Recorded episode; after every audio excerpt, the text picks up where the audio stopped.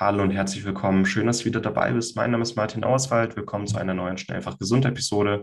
Ich habe hier einen Ausschnitt aus einem Interview vom Chronischen Entzündungskongress 2.0 für dich vorbereitet. Ein Interview, das ich mit Professor Gottschling geführt habe. Professor Gottschling ist Buchautor, Kinderarzt, Schmerzspezialist und ich habe mich mit ihm über Schmerztherapie unterhalten, was Schmerztherapie ist, wie sie abläuft und vor allem, warum sie immer individuell ablaufen sollte. Ich wünsche dir ganz viel Spaß mit dem heutigen Interviewausschnitt.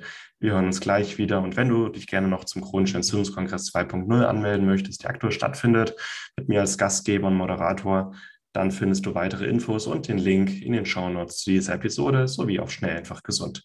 Ich wünsche dir ganz viel Spaß. Wir hören uns gleich wieder. Mach's gut.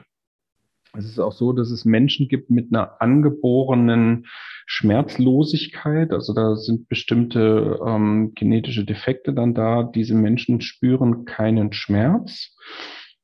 Führt in aller Regel dazu, dass die das Erwachsenenalter gar nicht erreichen, weil die sich zum Teil schwerst verletzen und es nicht merken oder mhm. äh, die spüren ihre eigene Blinddarmentzündung nicht. Und dann ähm, ist es, wenn es dann festgestellt wird, meistens zu spät. Also das ist schon, schon ein sehr sinnvolles System. Und da rede ich jetzt von Akutschmerz. Und wenn wir mit äh, schmerzkranken Menschen ähm, es zu tun haben, die zum Beispiel unter chronischen Entzündungen leiden oder der Klassiker in Deutschland ist Rücken. Ja? Mhm. Das sind ja häufig Menschen, die äh, Beschwerden haben über mehrere Monate. In aller Regel spricht man von chronifiziertem, chronischen oder chronifizierten Schmerz, ähm, wenn der so drei bis sechs Monate anhält. Da verliert dieser eigentlich initiale Akutschmerz seine Schutz- und Warnfunktion und wird zu einem eigenständigen, sehr belastenden Beschwerdebild und ähm, muss in aller Regel auch völlig anders behandelt werden als ein Akutschmerz. Und deswegen ist es immer ganz wichtig zu differenzieren.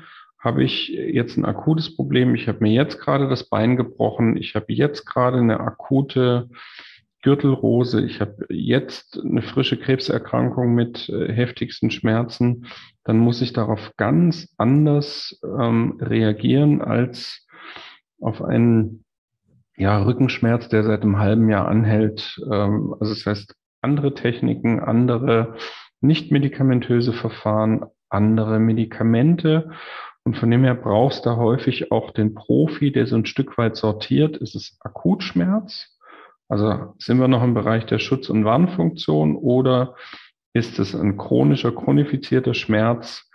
Dann ähm, sind wir auf einer ganz anderen Ebene unterwegs und wir müssen uns immer klar machen, jedweder Schmerz entsteht im Gehirn. Also das heißt, wenn ich mit dem Hammer auf die große Zehe schlage, dann gibt es nur einen elektrischen Impuls, der nach oben durchgeleitet wird. Aber das, was ich da empfinde, das passiert immer im Gehirn. Und das erklärt auch, warum eine Verletzung an der Hand äh, für, ich sag's mal, äh, einen Schriftsteller eine ganz andere Bedeutung hat als für eine Konzertpianistin. Also für den Schriftsteller ist es im Zweifel wurscht, ob er dann halt mit zwei Fingern der, der anderen Hand äh, mal für drei Wochen tippt.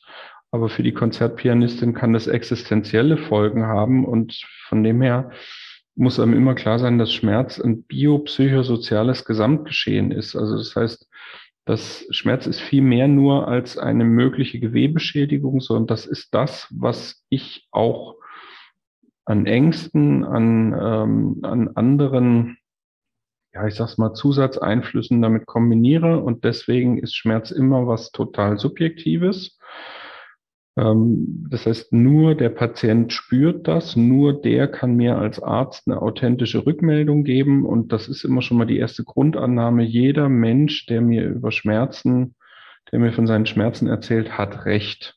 Also wenn ich als Arzt schon anfange und das in Frage stelle, ist die therapeutische Beziehung kaputt, bevor sie überhaupt losgeht. Das ist aber genau das, was ganz, ganz viele Patienten erleben.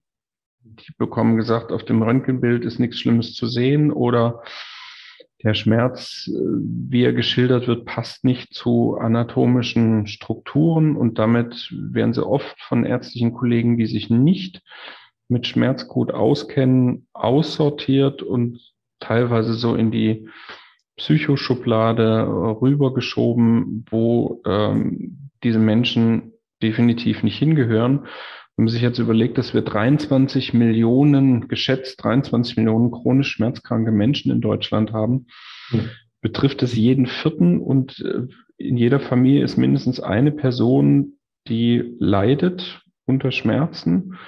Und natürlich leidet immer das gesamte Familiensystem mit. Und von dem her ist es mehr als notwendig, da genau hinzuschauen und äh, eigentlich viel mehr Energie in das Thema reinzustecken, als das momentan der Fall ist.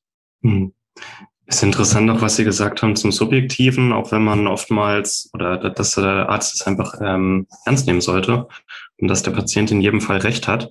Ich hatte gestern im Interview eine Medizinerin, die sich auf Fibromyalgie-Syndrom äh, spezialisiert mhm. hat. Die hat ungefähr das äh, selber gesagt. Das, ja. das dauert dann teilweise bei manchen Krankheitsbildern wie Fibromyalgie dauert es teilweise zehn Jahre, bis die Leute an einen Arzt kommen, der sich damit auskennt oder eine korrekte Diagnose bekommen. Und wie Sie sagen, es fängt von vornherein mit dem richtigen Verhältnis an, wenn der Patient sagt, mir tut da was weh. Mhm. Auch wenn man es im Blutbild nicht sieht oder im Röntgen. Ja.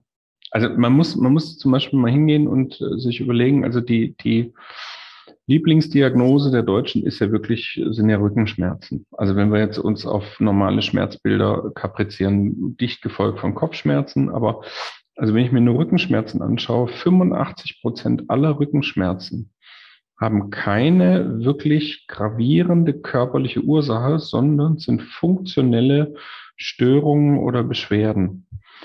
Also das heißt, da ist eigentlich kein operationswürdiger Befund oder irgendeine gruselige Bandscheibe, die mir entgegen äh, schnellt, sondern äh, das sind kleinere funktionelle Störungen und trotzdem haben diese Menschen genauso heftige Schmerzen, Funktionsausfälle, äh, können seit Wochen nicht mehr zur Arbeit, sind von äh, Frühverrentung bedroht. Und wenn ich dann hingehe und sage, ja, auf dem Röntgenbild, dass da, das sieht eigentlich total super aus, äh, kann gar nicht verstehen, dass sie äh, solche Schmerzen berichten. Das ist schon mal der Grundfehler. Und Fibromyalgie ist dann natürlich ein Paradebeispiel.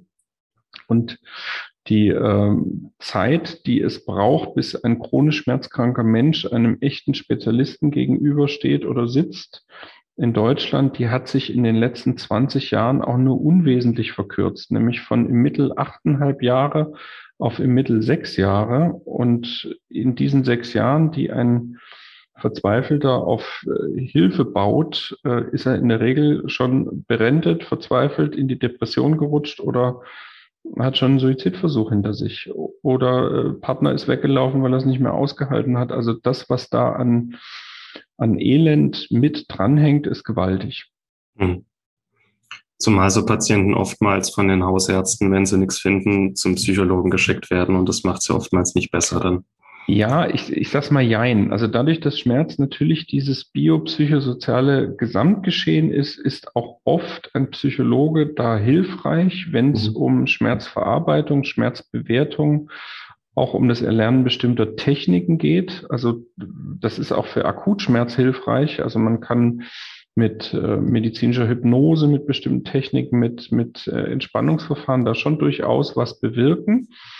Von dem her sagt man auch immer, das ist ein, ein multimodales Behandlungskonzept, also bestehend aus ärztlichen Verfahren, die durchaus auch nicht medikamentös sein dürfen. Wir arbeiten ganz viel mit Akupunktur zum Beispiel, aus natürlich auch mal Tabletten, aber auch aus, ähm, ja, aus Verhaltensänderungen, aus physiotherapeutischen Übungen. Also das ist oft so eine, so eine, so eine Gesamtkonstruktion. Und da ist auch oft ein Psychologe hilfreich, aber nicht im Sinne, wir, wir buddeln jetzt nochmal in frühester Kindheit, äh, ob du zu früh abgestillt wurdest, sondern wirklich in der Regel mit einem klaren ähm, verhaltenspsychologischen Ansatz. Das heißt, was brauchst du jetzt äh, an Werkzeugen, um zum Beispiel deinen Schmerz ausblenden zu können, äh, in bestimmten Situationen vielleicht nachts nochmal schlafen zu können. Also eher so äh, praktische Tipps und Hinweise, anstatt dass man da so eine ja, Problematisierung ähm, andenkt, so in dem Sinne, der Patient hat einen an der Klatsche.